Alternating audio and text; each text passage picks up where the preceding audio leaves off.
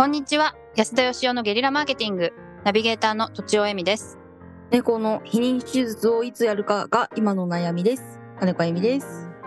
安田義雄です。いや、やっぱやんないといけないんですか、それは。いやー、やろうかなと思ってます。なんか、えっ、と、発情期が来て、結構、なんかこう、辛そうな猫の姿を見ると、早めにやってあげたいなというところなんですが。うーん犬がね、大好きな人に聞いたことあるんですよ。うん。そんなに好きなのだったらやっぱり虚勢とかしないんですかって聞いたら、いや、しましたって言うんで、うんちょっと僕にはどうしてもそこが理解できないんですよねっていうのを聞いたことがあって。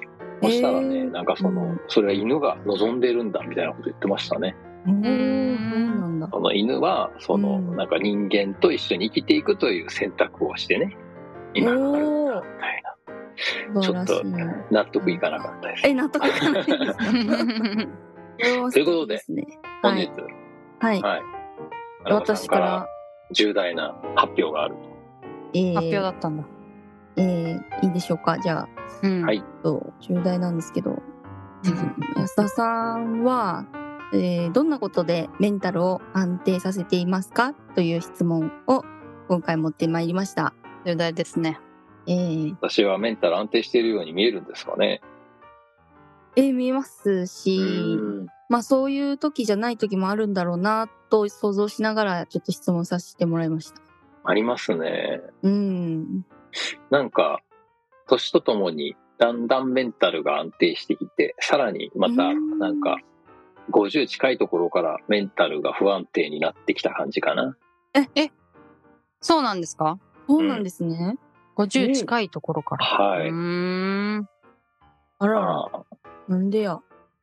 ね、うんまあでもなんでかって考えてもしょうがないんでですね。もう確かに。私の場合は、あの、深呼吸するようにしてまして、窓開けてなるほどうん。あの、深呼吸するとですね、意外とこのメンタルが安定するんですが、うん。なんか呼吸が浅くなるとか言うじゃないですか、よく。はいうん確かに僕結構ね、呼吸が浅くなっちゃいがちなんですよ。運動とかしててもねう。んええで、なんかその深呼吸するときに、うん。あの、自分の、なんか、まず息を吐くっていうじゃないですか、吐けるところまでね。はいはいはいはい。でそれがなんか自分の中の、なんか、自我みたいなものがこう出ていくイメージで、うーんおお。ねで、地球を吸い込んで、地球と一体化するイメージで、なんかこうう、やると結構スッキリしますね。ええ即効性があるんですねそうするとありますね。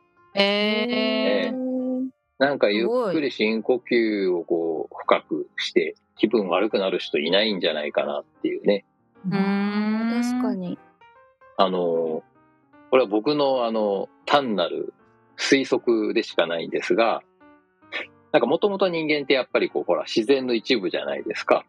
うん。地球上の物質でできてるわけでね。はいうんうんだけどそこに自我みたいなもんがあるでしょ、人間って。はいうん。はい。で、その自我とは何かっていうと、多分、その、地球全体のね、なんかうん意志というか存在というか、そういうものから多分こう切り離された状態なんだと思うんですね。僕のう予想で。ーんおお。で切り離しちゃったんで、すごい孤独感とか不安みたいなのがあって、うん。おそらくその人間として、その、まあ自然から離れちゃってるわけじゃないですか。はい。ね、自然の一部だとは言われてますが、やっぱりうんちょっとやっぱりその、なんか隔離されちゃってる状態っていう気がしてて。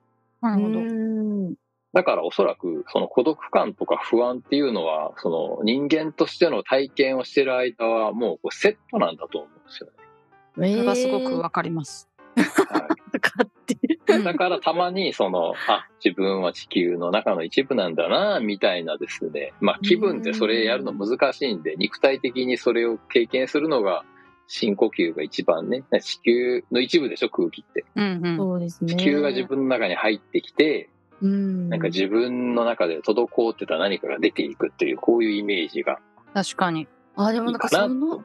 そのイメージしながら深呼吸すると、確かに安定しますね。安定しそうな気がしますよ。安定しますはいよね。これはあの私が編み出した方法なんで30円でいい。どうだ？どうだ？どうだ？安い。安いぞ。安い安田、安田式。安田式。えー、これは。はい。なんかちょっとメンタルが揺らいできたなって時にやるんですか？それとも毎日決まった時間にやるとか、そういうのも知りたいです。いやなんかメンタルが揺らいでて、うん。なんかやっぱこう呼吸が浅くなってたりすうんうるん。なって感じると、やる感じですね。で自分の中でちょっとアラートみたいなサインを感じた時に、それを直し直していくみたいなことなんですね。そうなんあ、でもいいな、それ。うんいいですなるほどね。確かに世界とつながるみたいなイメージは、うんあの安定するっていうのはにわかりますね。地球とつながるイメージ大事ですよね。そうですよね。でも結局人間ってこう断絶してると思うんですね。そうですね。うん生き物である以上。ら、うん。うんまあ、他の動物がどうかはわかんないですけど、やっぱ他の動物ってこう自然の、なんていうんですかね、摂理を考えずに、その摂理から反しない生き方するじゃないですか。なるほど。うんやっぱり人間っていうのはそこからちょっとこう、切り離されちゃった状態を体験するために人間というものがあるんじゃないのかなと僕は思うんですけど、なるほど。まあこれ死んでみないとわかりませんけど、で人間としてやっぱ生きてる以上はこれどうしてもその気分的には地球の一部なんだとかと思えるけどそんなに長く続かないわけでですねうん。そうですよね。やっぱりあの安心感ってすごい大事じゃないですか。大事です。人って安心安全だとなんか全てがうまくいくらしいんですよ。体も健康で仕事もうまくいき、ポジティブに考えられ。だけど不安だと全てがこうマイナスにいっちゃって結果も出ないからさらに不安になっていくっていうね。へだからなんか最初の安心は親が与えてくれるって言いますけど、はい無償の愛で。やっぱりあの基本的に安心を自分が自分に与えるのは無理なんじゃないのかなと僕は思ってまして。うん。他者が必要だということですか？他者が必要なんじゃないのかなと。うんだから自分が、お互いが誰かに与え合うとみんなが安心になるっていうか、多分安全もそうですよね。うんみんながやっぱり他の人の安全を考えると世界は安全になるんで、確かに。そういうことになるんじゃないのかなと。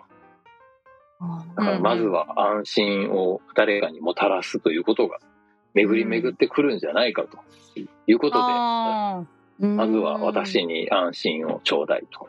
ちょうだい。ー 自分から与えるって言ってるのにちょうだい。そうですね。なるほなるほど。ど。あでも本当大事ですね。人と関わる必要があるならば絶対安全安心を与えてよ与えられたいですね。安全ってその状態ですけどね、うん。あ安心って心の問題なんで、ね、あどんなに完璧に全てが整ってても不安な人は不安じゃないですか。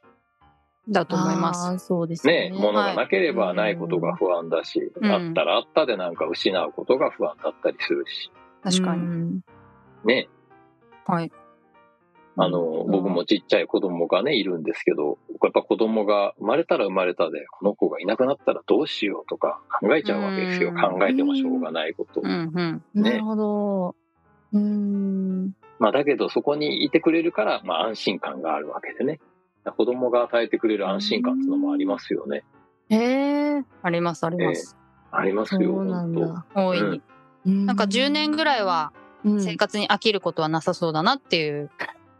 なんか飽きることもまあ恐怖の一つなので。ああ。